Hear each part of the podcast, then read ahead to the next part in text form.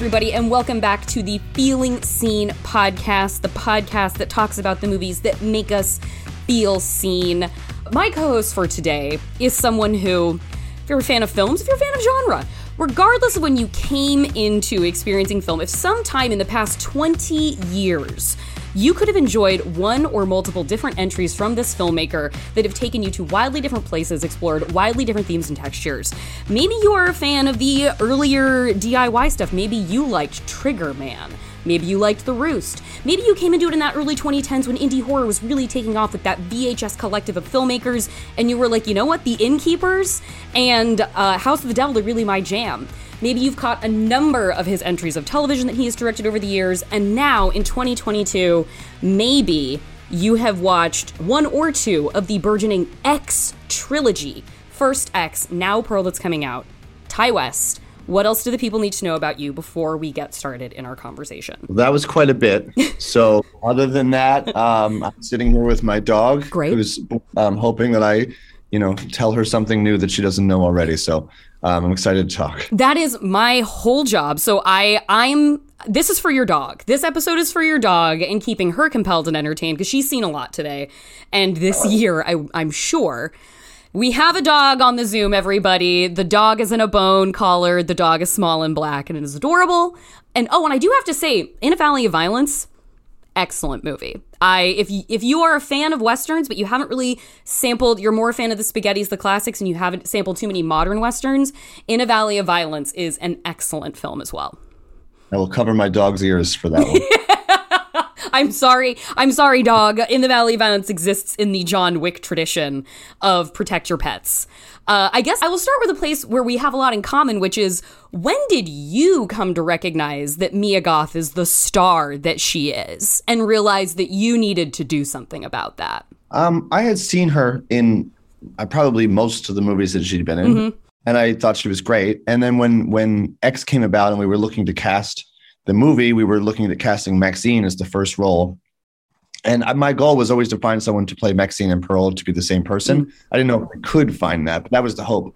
And you know, you go out to actors, and I she was on my list of people I was interested in for Maxine, and she was the second person that I met. And we talked on Zoom for an hour, maybe two hours, and she totally got the movie. And in that conversation, I said, "Well, my goal would be if you played Maxine that you also play Pearl." Mm-hmm. And she kind of stopped talking, and she kind of was like, "My mind is blown." I could kill that and her confidence in her reaction to the excitement of doing it was very inspiring and was very like on brand for Maxine anyway. And and, I, uh, and Mia Goth, frankly.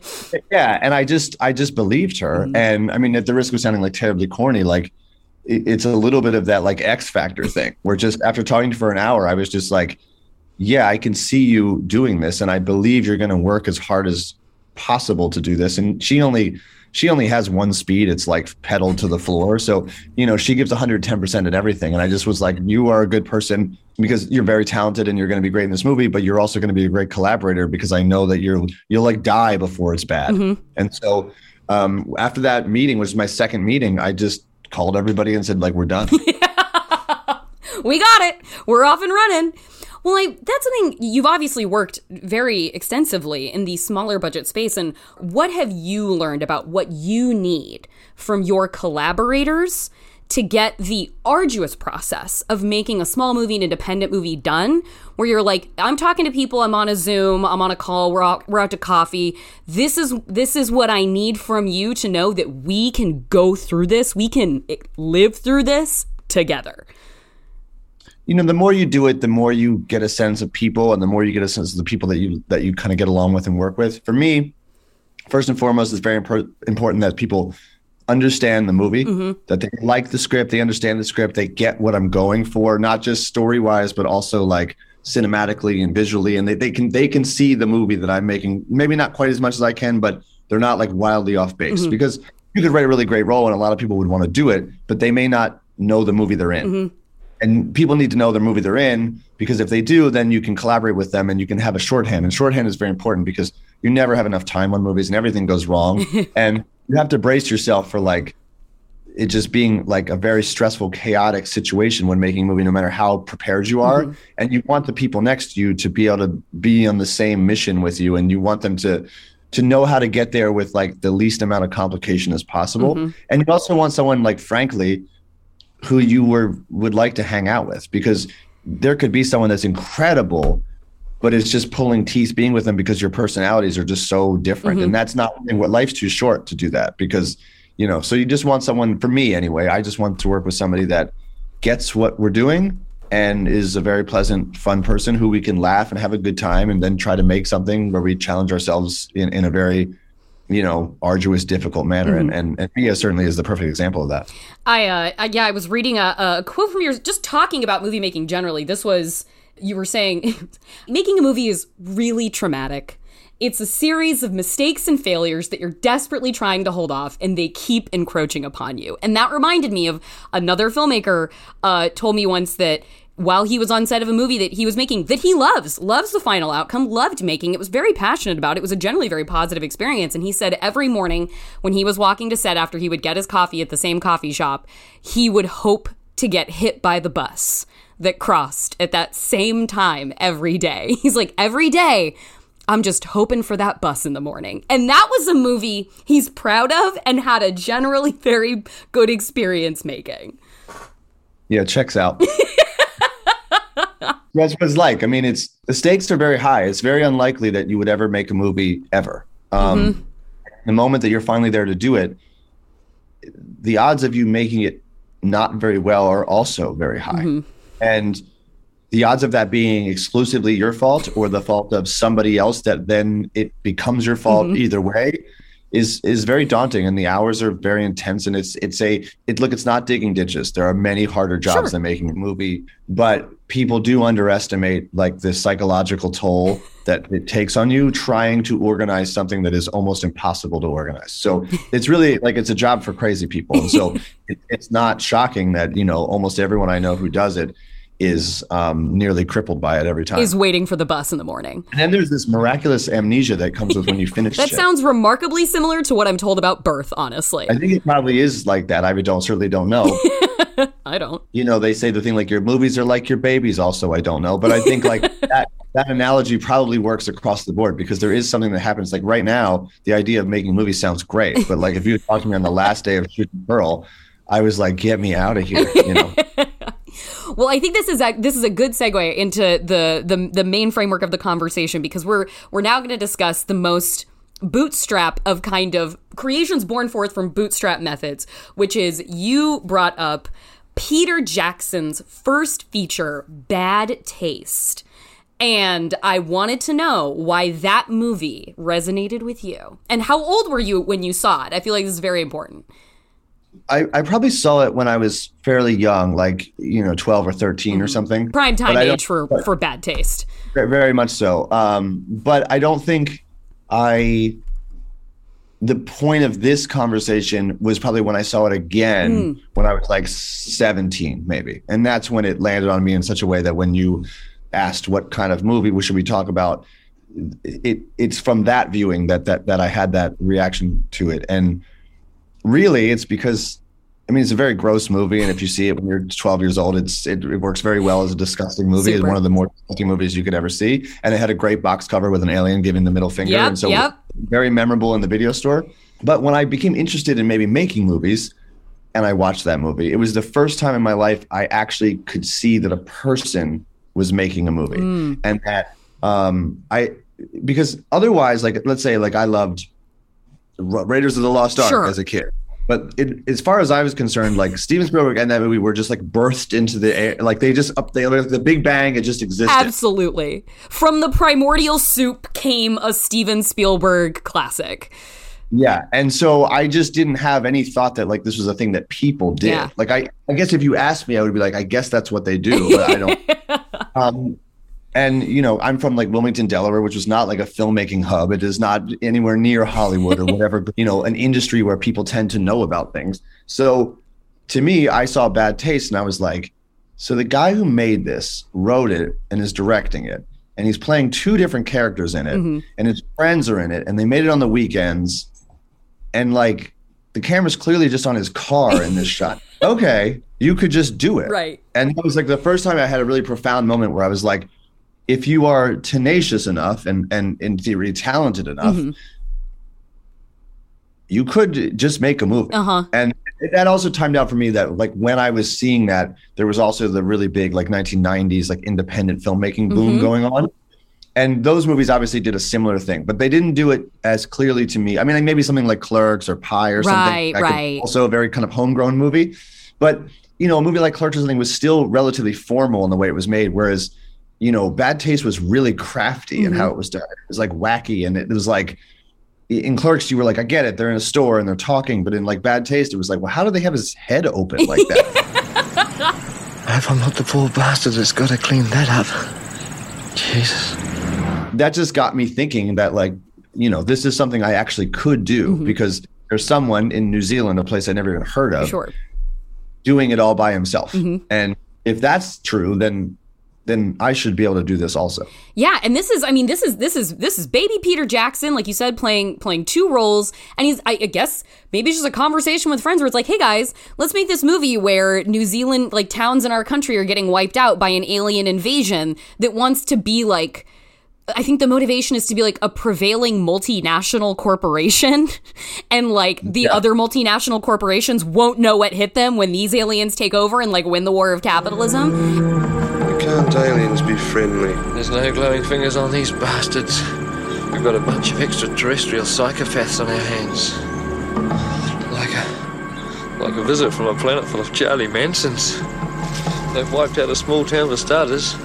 It's my guess they'll go on to something bigger next time. Christchurch, Wellington, Auckland. Yeah, well, that wouldn't be so bad. and then it becomes like a body horror alien invasion. Also, it's amazing watching it now, seeing what a capable action movie this is. totally i mean it, it's truly i mean it, it is a a movie that was made over the course of many years but it is the absolute sign of like a genius you know what i mean like it's it's for all that's rough around the edges and silliness or mm-hmm. whatever the fact that a person did that is like there is no one else that could do that. So years later, when he ends up doing this trilogy of Lord of the Rings, it's not shocking. It seems like it should be mm-hmm. because it's it's so far removed and so much more professional. But it's like he made every prop himself. If mm-hmm. you watch like the making of that came out in the 2000s on the Blu-rays and whatever, I mean, it's like he's he's making the the prosthetics and baking them in his own in his mom's oven, and he's guns out of pieces of metal and drilling them himself. I mean, he's a genius. Yeah. And so, and not only is he like a genius creatively, he's he's crafty enough to be able to manufacture these sorts of things and to build to understand how a crane uh, camera crane works and go well i can build that out of these like ragtag things put together by doing the same thing i mean the ingenuity behind it is like jaw dropping It's like a genre movie Leonardo da Vinci, just tinkering in his much so. workshop.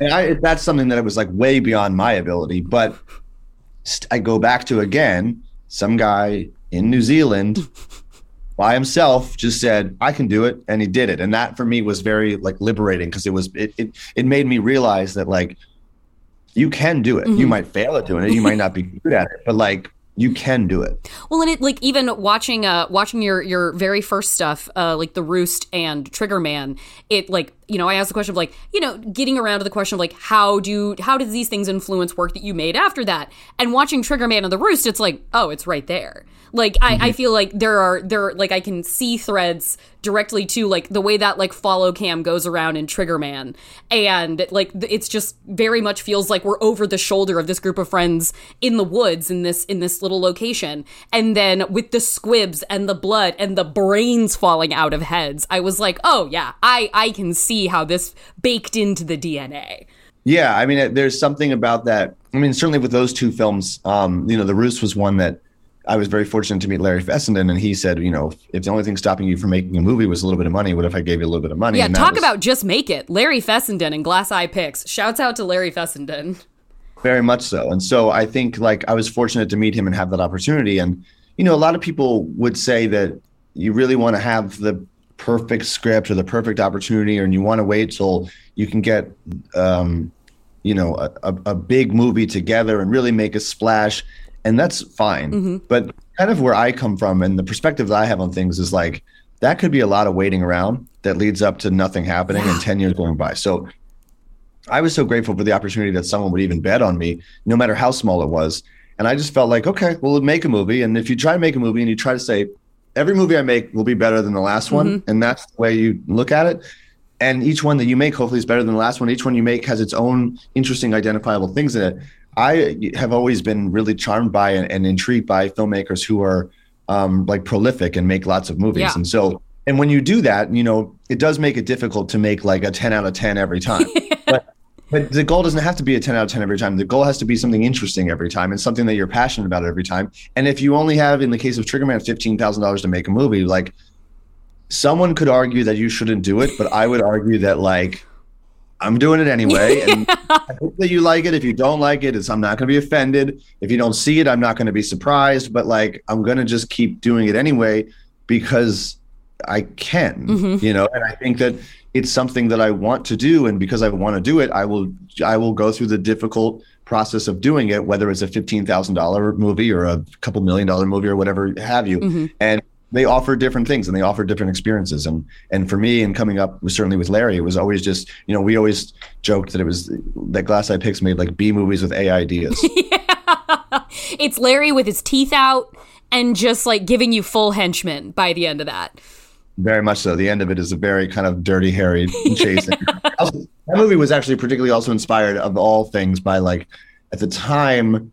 I was that movie was uh, uh was like a very like steeped in realism kind of Yes. existential. Very bare bones what that movie is, and Which I think is an interesting detail of counter programming to the prevailing wars of like genre specifically at the time where it's it's the remake machine. It's the MTVization, the Michael Bayization of horror, which is something that I absolutely love. Like I miss the default spectacle mode of the 2000s, but something like that at the time was kind of like if you need to seek out something else that is not The Hitcher 2007 or Sorority Row 2006 7, then it, it's kind of a great little antidote. It's kind of like if you don't like big superhero movies now, go see Adam Egypt Mortimer's Archenemy and give yourself a little different gear. Yeah, I think that's he was not conscious to me doing it, but I think Sure. that's that's relevant because I think that it was, you know, if you let's say the Hitcher remake is coming out, um, whether you like the movie or don't like the movie, if you were going to make a movie like that, you needed access to the machine Yep. that is Hollywood and whatever. If you do not have that and you try to imitate that, you are not going to succeed at doing such a thing. So because I had nothing to do with the machine that makes movies like that, I was just over here making what's not that. Yeah. It wasn't so to be particularly counter programming, although like perhaps my taste is counter that, but it's sort of like, well, you need all the bells and whistles that come with that, and that's like a a, a different kind of production. And Triggerman was four of us out in the woods, mm-hmm. and I think at the time I was also a bit inspired by like a certain kind of realism in movies, which I'm actually no longer interested. At the least it goes cyclical, but at the moment I'm not interested in it at all. Um, and I think like I really liked uh, Gerry, the movie that Gus Van Sant made, like a lot. And uh, that was a movie with a lot of long takes and a lot of like sort of just existential vibe. Well, and if you're starting to absorb movies when you're like 12 years old, say you're watching Bad Taste, and like you said, that sprung from the 90s where there's the independent cinema movement, also part of that, the new queer cinema movement, where realism, not even anti heroism, but just a sort of idea of heroism is not requisite in story. Um, I can see how that like gets into the pores. So when you come out of the gate making your first feature length stuff, like, yeah, realism, like really sink my teeth into that. Yeah, there was something about like, you know, obviously before the 90s, there's no shortage of things from anything from French New Wave to, to exploitation movies to whatever. But in the 90s, which had a real moment, there was this sort of like the thing that was interesting about the independent film boom then is that movies that were like indie movies that were popular were antithetical to anything Hollywood would make. Like Right. that is what that the independent the, the term independent film subbed for Uh-huh. not like a Hollywood movie. It wasn't just nowadays an independent movie is a movie you make without a studio. Yeah, yeah. Then it was that, but it was also its own genre, which is to say it will not have an ending that you are going to be satisfied with. It will likely be more ambiguous than you are comfortable with. It will have characters that are not defined in a way that you will know how to feel about mm-hmm. them. And it could be very subversive with its sex and violence and, and themes and and like cultural ideas and things like that. And nowadays, again, an independent film is not necessarily seen as that anymore. It's mm-hmm. just kind of it's made inexpensively. I mean, um, and in many ways, those independent movies were essentially just B movies. Yeah. But they they were less mimicking B movies typically mimicked Hollywood movies in a lesser way, Mm-hmm. whereas the independent film boom of the 90s was was really going the opposite direction. It was like the voices that were coming out of that were voices that couldn't come out of the Hollywood system. Mm-hmm. And that was very exciting. And then probably somewhere in the mid 2000s around the time of Triggerman and all the remakes you were talking about, something happened where independent films could be sold at film festivals for a fortune Uh huh. Uh huh. Uh huh. and independent films started to be these countercultural, bizarre indie things, and also inexpensive movies with movie stars in them to be able to flip at a film festival. Well, that was something I that gets into something that it's, it's exactly what I wanted to get into with sort of like the arc of, of your work, which is there's you we you know we start we're talking about this boom in the 1990s, and then we move into like as the aughts are ending, we start getting into the early 10s, where there becomes it seems like another opportunity, at least at the very least, if not a boom, a bubble of indep- a desire for independent genre cinema that I think that I, I I can kind of put it into like the VHS bucket because of you, uh, Adam Wingard, uh, David Bruckner, the Radio Silence filmmakers, Timo Tjahjanto, even coming out from this anthology series at the same time as like your additional features are coming out, things like The Innkeepers, things like House of the Devil. And I wanted to hear from you about what what were those confluence of circumstances that suddenly made this thing you had been doing now a cachet and that was that created the environment in which you could become part of this like your own part of next new wave of filmmakers I don't know. I think part of it was the rise of like VOD. Mm. It's not necessarily anything that anyone's really that excited to be associated with. Like, you know, it's like, I mean, because House of the Devil, for instance, was other than the movie Bubble from Steven Soderbergh, uh-huh which was also by Magnolia, uh, which is House of the Devil was Magnet, which is part of Magnolia. That was the first time I knew what VOD was. Okay. And House of the Devil was a movie that was very, very early on being on VOD. Okay. And it was very great for that film because, you know, on your cable provider, Comcast, whoever it was, is what VOD was. It Yeah. wasn't I what that didn't exist. Yeah. It wasn't Amazon. down- It was like, oh, it's on my cable box Mm-hmm. and I can rent this movie. And that was very new. And that was something that HDNet and Magnolia was were really ahead on. Mm. And I was confused by it. I mean, it was like pay per view, was what it felt like. I was like, but what was really great for House of the Devil and, and went a long way because House of the Devil was certainly like a niche culty thing in theaters, Mm-hmm. but it went a very long way on VOD because when you went to that section on your TV, there wasn't a lot there. yeah But like nowadays, if you were to say, well, let's see what's on VOD, you have to go through Transformers, the eternal scroll Toy Story, like every Marvel. You're just never going to find House of the Devil Yeah. because it's so buried beneath gargantuan movie star driven like Hollywood affair. And that's not to knock that stuff. It's just to say that like, of course that stuff's front. yeah of course But Lucky McKee Not- was posting the other day on Twitter because he has his movie The Old Man coming out, and he was like, "Oh, the old man's taking the bronze." It was like iTunes trailer list, and it was like The Fabelmans and something else from TIFF, and then his movie, and it was like, yeah, that's a big fucking deal to see that because there Yeah. are the layers. Now there's the layers on VOD to like find the little movie that's going to benefit more from VOD than something obviously like The Fabelmans is going to. Yeah, and the difference between say VOD and the video store is that the video store browsing was associated with it. Yeah.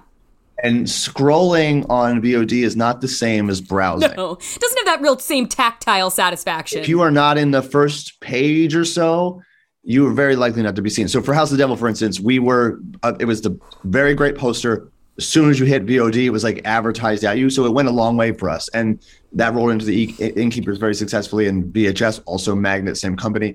Um, and th- as that was growing, I think that that just helped people find it Yeah. and they found it as a, as a alternative to something else and now it's it's it's harder you know it's then it was hard to have an independent movie in movie theaters now there are less movie theaters for, but now there's even less space on vod i mean there's more space meaning it's infinite, It's infinite. but there's less space to be in the in the uh, main page conversation Yeah. so because we're now competing with everything and there we weren't really competing we were in our own little niche and so i think that helped carve it out and i think in the like the bubble of the film world rolling out after like mumblecore which a terrible name but was probably one of the last genuine right. like movements within independent films because that that kind of group of people that get associated with that we're really making those movies regardless of their commercial appeal Mhm. because I, we all worked on each other's movies just as something to do on a weekend, mm-hmm. not because we're going to go take it to a film festival and it was going to be make us a star, or because we were this was going to show the world that we could make a Marvel movie. It was just because we didn't have anything else to do. Yeah. We had a cool idea for a movie. Do you mind coming to help hold the boom? Yeah. And and that was a really spirited thing of people who just love making movies and were using this inexpensive technology to do it. And there was an association with that a little bit in some of the the horror as well. Mm-hmm. It was like people were like, well, you could just as an extension to jump off the bad taste of it all if you saw somebody like the Duplass brothers or, or Joe Swanberg or someone making a movie for five thousand yeah. dollars, if you said, "Oh, I can't make my movie," it's like, well, bullshit. Yeah. Like you you could you could do it. You know, you could. You just aren't doing it because maybe you can't picture your movie in such a way, or you're afraid that it won't work out. Mm-hmm. And there was a group of people who were just willing to do it regardless. And I think that that showed specifically in VHS. I mean, Radio Silence and those guys. I mean, they were making stuff uh, and putting on YouTube and doing all the effects themselves. Yep. And they were like wonderkins as far as talent. Um, Bruckner was in Atlanta doing that. He had made this part of the signal and all that. And he was a very self sufficient kind of person. Wingard, the same. Uh, he had come up making a bunch of movies all by himself. And I had as well. And so it, it was really just a lot of like sort of homegrown, mm-hmm. you know, we don't need a lot of help kind of talent, I guess. We're going to take a quick break, but when we get back, there will be more with Ti West about X Pearl and where he is on his Peter Jackson directorial trajectory. Then I will have one quick thing before I go. I know it's Halloween season, guys, but did you see the trailer for Shotgun Wedding? Outstanding stuff. We're gonna get to that uh, next J Lo treasure in the one quick thing, so stick around.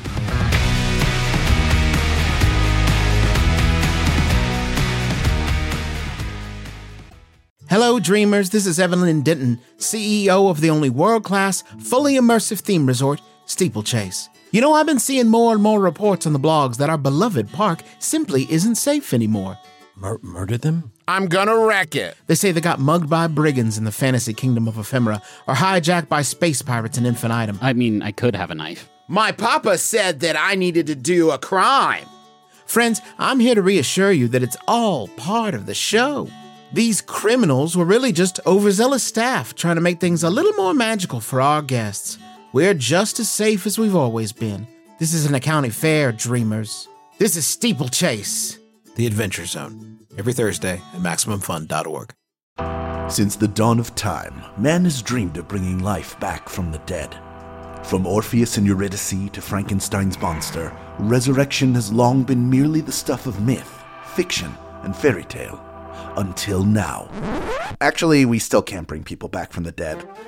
That would be crazy, but the Dead Pilot Society podcast has found a way to resurrect great dead comedy pilots from Hollywood's finest writers. Every month, Dead Pilot Society brings you a reading of a comedy pilot that was sold and developed but never produced, performed by the funniest actors from film and television. How does Dead Pilot Society achieve this miracle? The answer can only be found at MaximumFun.org.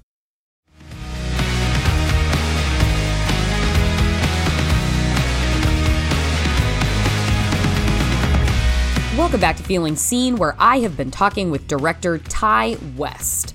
Ti's adventures in filmmaking were inspired by Peter Jackson's DIY debut, Bad Taste, in which Jackson played multiple roles himself. Fast forward to this year, where Ti has made both X and Pearl with A24, and that trilogy will soon round out with a film called MaXXXine. So let's get back to it with Ti West.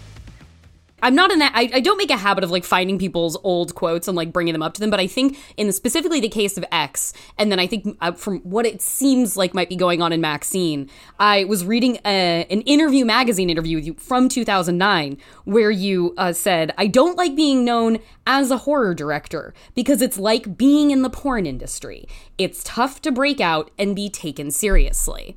And I only bring that up because I feel like of the one to one relevance of bringing X into the world, which feels like it has even that ethos stringing through it of these film, this, this particular filmmaker, like the director who wants to make a good, dirty movie, teaming up with these pornographers to prove that he can make high art out of what people consider the lowest form of screen media, most likely. And I wanted to hear from you about your sort of point of view as somebody who goes on to make X that co- that seems to comment on not knowingly but ends up commenting on a statement like that where you take this thing and you're like I'm going to I'm going to make a good I'm going to make a good dirty movie and being at the threshold where you can do that with something like the imprimatur of A24 to take it out of the San Fernando Valley and make it like an art house horror picture. Yeah, I mean, you're probably pretty spot on. You know, I think, uh, you know, certainly me in 2009 versus me now is I'm far less um, enthusiastic in my opinions, and I'm uh, far less, I hope, at least like insecure in, in needing to be seen and heard a certain way and and be taken seriously. I'm sort of like quite comfortable just being, you know, hanging out with my dog. And, you know, I think, but but the, the stigmatism of anything like that is very Sure. true. There is a certain element of like, you know, limiting people by defining them a certain way is, is just a thing that we do. Generally speaking, Mm-hmm. we like to put people in boxes. It's a stupid thing we do. I think most people would think it was stupid, but we do it anyway. We do it anyway, yeah. So I think, yeah, sure. I think a lot of people who have made horror movies are probably like, it's nice to be known as a horror movie, and it's nice to have horror fans, but it's also nice just to be thought of as a filmmaker. filmmaker, Because yeah. what if you don't? Because if what if you don't want to make a horror movie tomorrow, and then you're seen as someone who can't do that? Then this Then you go make in a valley of violence and it's fucking great. you know, that's this is the thing is that you have to kind of not start over, but you have to risk um, whatever wind is at your sails. You have to risk no longer having Yeah. that. I think that's that's a, a daunting idea, I suppose. Um, but you know, like if I want to turn around after these movies and just make a straight comedy or a romantic comedy or something like that's what's actually been so great for me about doing television is I did 17 episodes of television and, and some of them were horror, but a lot of them weren't. I mean, I did like a romantic comedy dance musical and Yeah. had a blast. You know, so I think like yeah, I, I was always happy when like you know like the resident calls and I was like, okay, doctors who don't play by the rules, let's do this. Like I, me those doctors not playing like, by yeah, rules. like because it's it. I, I'm li- not likely going to write that myself, Yeah. and I don't know when I have an opportunity to do this. And this is a great opportunity to do that and learn from it and have that experience. And so, um, certainly, yes, that vouchers itself into X and RJ's character in a in a humorous way. I'd like to think. And, Oh, yeah. Um, I'm very tight-lipped about MaXXXine, but there certainly is an element of the story that that does relate back to the sort of um, being stigmatized. Yeah, I like I won't I won't ask you about MaXXXine because I too would like to be surprised and I'm not in this business to break news, but I just have to say a movie in Los Angeles and a movie with Mia Goth, you're already playing two of my favorite songs. So, um I'm bullish. I'm bullish on the rest of the trilogy as I have been bullish on the first two.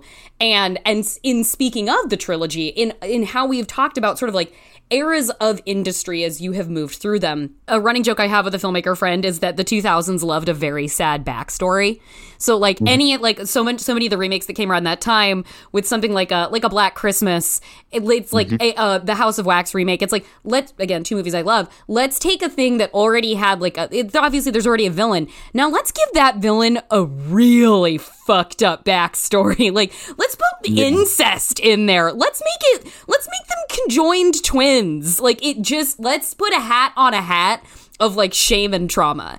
And what was so uh, rejuvenating about watching X and Pearl is watching the fun of people doing bad things while still really fighting every instinct to be like, but they're like at the. There are certain moments in Pearl where Mia Goth delivers such rending performances that I'm like, I mean, but she's probably a good person underneath it all. And I know what she's gonna do in the 1970s timeline. But I still have to sit there and be like, no, I I could fix her though. I could fix her though.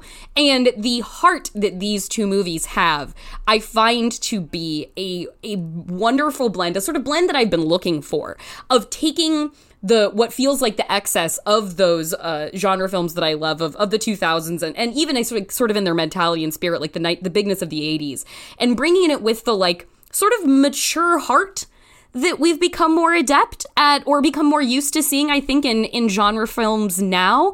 To me it makes the case for like how far we have come and how many more tools we have to move forward and be even better than we are right now. Yeah, I mean, I think um, in making the movie that I think uh, almost nothing about. i mean yeah you just got to make you got to get the movie made Yeah, well, it's just you're also just sort of like I'm. Try- I see this in my head. Let me just see if I can get it done, and oh, God willing, people will like it. But um, yeah, it's a strange thing. I mean, it also like you know the voice of the the public about every topic known to man, particularly movies, is so unbelievably magnified now to where it was that Mhm. it's it, it, it, seems even harder to get a lot of people to like something, which is what makes kind of X miraculous in a way for having it received as well as it was.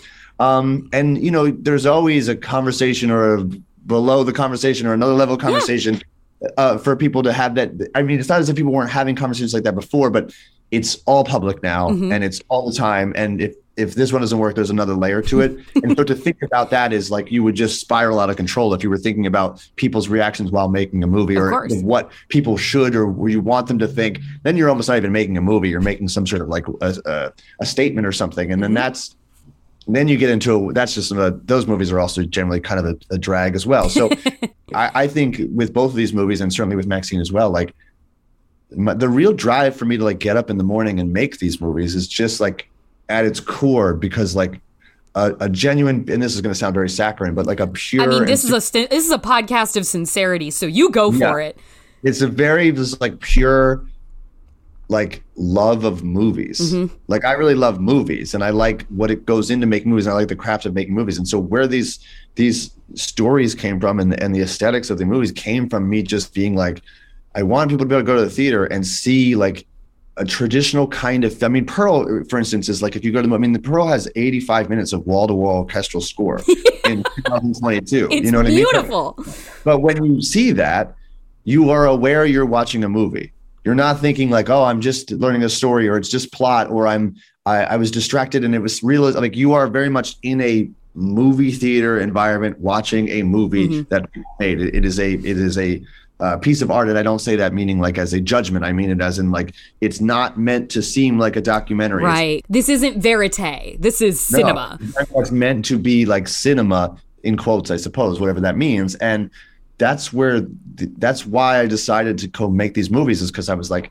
that's what I love. And it's not that that doesn't exist anymore, but it's fewer and far between than it used to be. Mm-hmm, mm-hmm. And how do you find like, you know, I guess it helps being established and and kind of like never missing in in the feature films that you've made. Like, how do you marshal that into existence with there being sort of like structural things opposing the th- pursuit of like theatricality? How do you as a filmmaker guard that for yourself? in in pitching your movies, getting them made, and, and you know what is your sort of walkaway point? I guess have you found where you're like, no, I'm I'm too old. I've been here for too long, and I've made too many things to compromise this thing away. What is kind of the thing that you won't compromise away when you when you are really set on doing something? Well, I took a big break from making movies to see what it was like to not make movies, mm-hmm. and it's mm-hmm. fine to not make movies. It's quite pleasant, to be honest with you. And so, um, I only want to make a movie. If A24 had said no to X, I don't think I would have made it with anybody else. Maybe no one else would have wanted mm. to make mm. it. I wasn't that interested in pursuing that because it just felt like, and and even when I set out to make it with them, you know, when we were sort of putting the idea together and a deal and all this sort of stuff to go make this movie and all the things that you have to do, I was like, I just look if you just want to bail out of this at any time, just bail out. It's okay. yeah. You know I mean? the night before we shoot, you freak out and don't want to make this movie. We'll just go home. Yeah. And like I genuinely meant that because I was like, I only really want to do this if we're really if we're doing it yeah. for real. I don't want to uh, fight you all the way if I'm going to do this. I don't want to do that. I don't want to. I don't want to work with people that were have different agendas. You know that I have different agenda, they have a different agenda, and we're just hoping the other one won't notice or something. That's that's dumb and it's something that everybody does to some extent in their life and certainly in their career and i've done it too sure. where you just sort of know like we're not really on the same page but there's something in it for both of us mm-hmm. to move forward with this and there's no free lunch like you just it's you end up you know finding conflict in something that makes it quite unpleasant and i just don't really want to work that way anymore so for me mm-hmm. i tend to write everything i do completely on spec i don't i won't sell anything to anybody i won't sell a pitch i won't do anything like that i'll just write the script and i'll send it to you and if you don't like it don't make it mm-hmm. and if you do like it let's make it but let's make what's this is mm-hmm. you know and let's make it the way that like you know I want to do it and whatnot. And if that means it has to be made a little bit smaller, it has to be made, you know, a little bit, you know, outside of the lines or whatever, then that's I can't complain mm-hmm. that I'm not. It's not a hundred million dollar studio movie. It's like I know I didn't sign up for that, and so I think you just have to be willing to to understand the like um I guess sandbox sandbox you're going to play in, and and not complain that. And going back to my st- stupid immature quote from 2009 you just can't you can't complain about what you're doing because you're doing it. You could not do it. You know what I mean? Like to say to myself in 2009, like go make a western. Yeah. You know what I mean? If you don't want to make armors, go make a western. Will it be hard to do that? Yes. Yes. It will be very hard. And if you wanted to make like a rom com, it will be harder. Yeah. You know? so, but if you want to do it, like shut up and do it. Don't say that that it, that you can't do it. It's just that it's going to be harder to do it. And so, um, everything's hard. It's Right, like it's gonna be hard to make a next horror movie you're gonna make too, so you might as well make the fucking western. MaXXXine very hard. Pearl was hard. X was very hard. Like, you know, I had to really think about wanting to do it because it, it was hard to do. And so I think, yeah, I, it's not so much a walk away point as far as like, what's the even walk forward point, Mm-hmm. which is just to really want to do it. Well, I guess my my my last my my wrap up question to you then would be with time and experience behind you with the most minimal of resources to a uh, A24 trilogy uh, perhaps all coming out within I don't know 18 months of each other. I don't I have no idea but could be that. Uh and with those boundaries in place that you forged over time and with the the work ethic as you have put it together to know that this is how it preserves you and allows you to be happy in your career what is the next swing that is the walk forward thing that you think about? Like you know do is it your is it time for you're the frighteners? Is it time for your fellowship trilogy?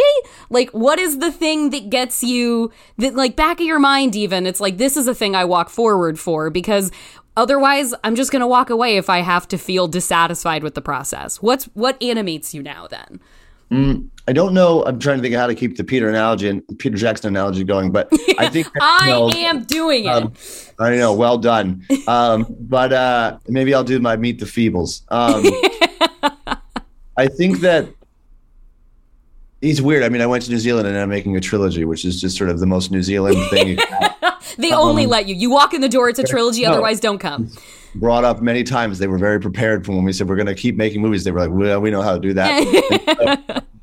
I don't know. I think for me at the moment in my life, like being able to write and direct and and at, like just to do the movies that I want to do and have them be, you know, my favorite movies are the movies like when you see the movie, you can tell who made it. Mm, mm-hmm. If you see five minutes of a Coen Brothers movie, you can guess that it's them. If you see five minutes of a Terry Gilliam movie, you can guess it is them. Spielberg, Tarantino, all these sort of people, you can feel it. Yeah. and you can't explain it, but you can feel it. Um, that's always been the the the like the pedestal to me of mm. like what what great great great filmmaking is. Not that there aren't great movies that aren't that but that to me is something that's like oh wow this person doesn't exist and this movie can't exist. Mm-hmm. I think that it's not that i aspire to do that but that's what i just kind of want to keep trudging forward doing is something that it's like and i obviously it's not lost on me slow burn and all these things. I hear what everybody says is like you can kind of i think sense that i made you know without me there is no pearl i mm-hmm. think. And i think that I'd like to just try to keep doing things like that. And A24 has been uh, like unbelievably great to work with. And, and I would love to keep working with them as, as long as possible because it's been um, a real pleasure, I think, for both of us. And i love to hear that as far as going, you know, beyond that or, or whatever comes after MaXXXine, I, I certainly have some ideas and some things that are, you know, the snowballs are slowly rolling and whatever. But I think at the end of the day, like, if it doesn't feel like I can do it clearly and have a good time doing it and, and, and ex- express myself and, and, and achieve what I'm trying to achieve, mm-hmm. I don't outside of an enormous amount of money, like you know, like something freakish, like you know, everyone hates me because the deal was so insane. Jeff Bezos gave me all his money. To make, yeah, yeah, yeah. I can buy my own rocket ship to the Yeah. fucking moon. yeah, yeah, and I yeah, like outside of that, it's a little bit like ah, it's best to just kind of keep doing what you love to do mm-hmm. rather than look at an opportunity because someone says, well, this will be good for you because of a reason that at the end of the day you don't really care about, you mm-hmm. know. So Well, I uh, I feel like you've heard this a lot of times this year, which is that you have made two of my favorite movies of 2022, and I am so uh, excitedly looking forward to MaXXXine. And uh, I like your whole career, Ti. So I I really appreciate you. Thank you uh, very much for taking the time and sitting with me today. I really appreciate it. Happy to do it. I appreciate it. Thank you for the kind words. We work very hard on X and Pearl, and it's a very strange thing to make two movies at the same time and to have them out secretly in the same year and, and to have them been so warmly received is um after spending a lot of time not making movies, it's been uh, it couldn't have gone much better. So it's been a it's been a difficultly challenging, exhausting year. but as fulfilling as anything I've experienced. So um, I'm I'm happy to just get back to work on MaXXXine and, and hopefully keep the keep the snowball rolling. Yeah, and then you can get that amnesia, and movie making can be the best thing all over again. Very true. well, I hope your dog had a very nice time. She's sound asleep, doesn't care at all. Perfect. Perfect. Just cannot be bothered.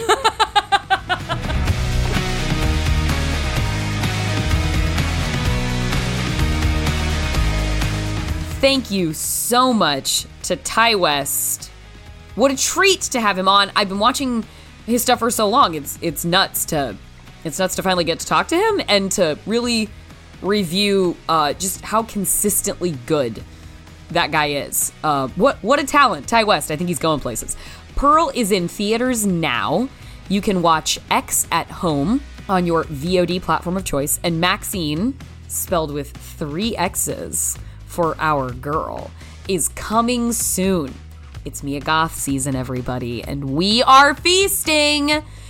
If your interest was piqued and you want to check out Peter Jackson's Bad Taste, it is also streaming on house favorite Tubi, the official channel of the Disaster Girls podcast, Tubi.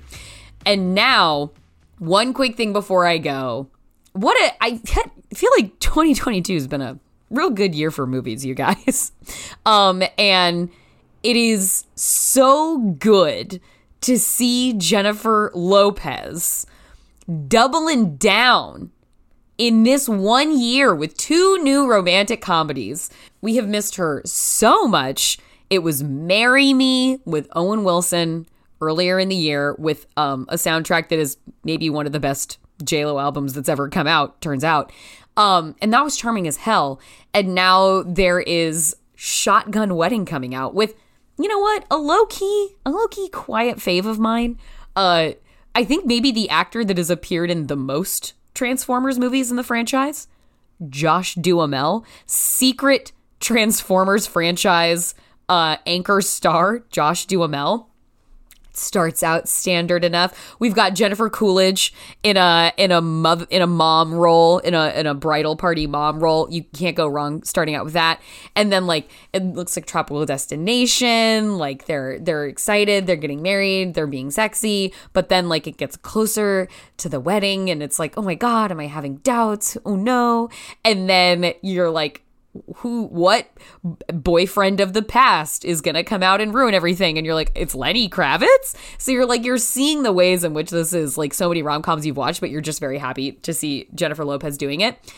And then everything turns on a dime and the trailer becomes like a full tilt action movie where uh militarized bad guys storm the wedding and suddenly it's like it's guns and it's fight choreography and it's Jennifer Lopez and Josh Duhamel like having to fight their way to survival as people who are extremely not trained to fight anyone.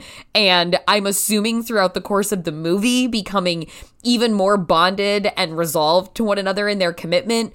And that will uh, handle the doubts that any one of them might have been having going into the ceremony. But in the meantime we're gonna watch, I think, Jennifer Lopez like kill bad guys with a cake knife while wearing a wedding dress, and Jennifer Coolidge is gonna carry a big gun, and it's it, and then guys, you know it's real. You know it's real when the song "I'll Be" by Edwin McCain shows up in this trailer, and then it's you know how songs get like trailer edits.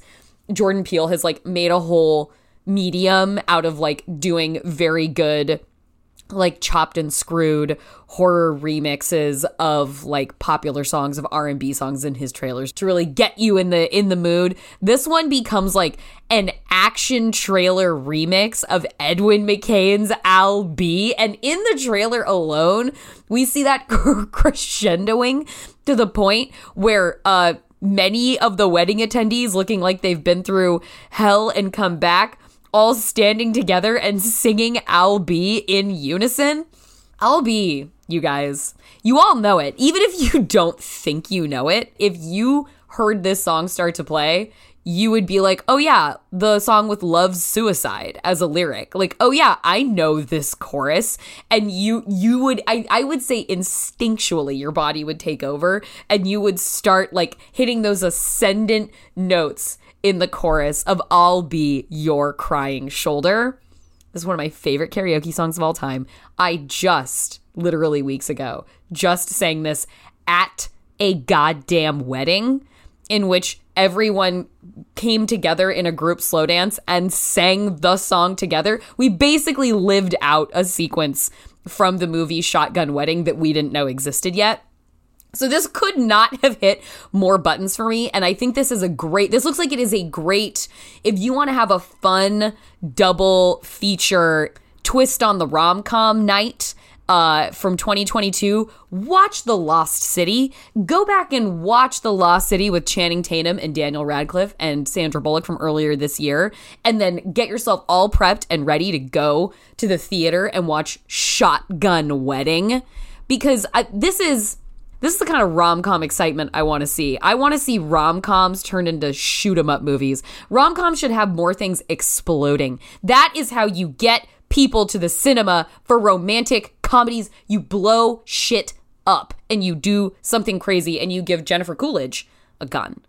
And I'm not saying I'll be is what gets people to the theaters, but I am saying it's what gets me there. So what a great year. Two action rom comedies, two Jennifer Lopez romantic comedies. It can't get any better. It's been a banner year for horror, but guess what? It's been a banner year for the romantic comedy too. Um, so that's let's go off on that positive note. And then uh, I know I already just talked about it, but maybe next week we'll get into a little bit of Hellraiser because, guys, I've seen it. It's good. Uh, but that that's our show for now. There you go. Tease, you got a show for the next episode. That is our show. You can follow us on Twitter at Feeling Pod or send us an email at feelingseen at maximumfun.org.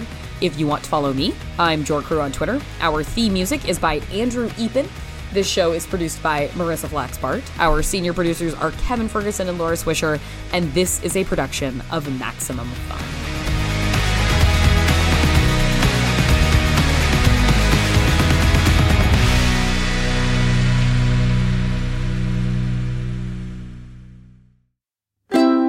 MaximumFun.org. Comedy and culture. Artist owned. Audience supported.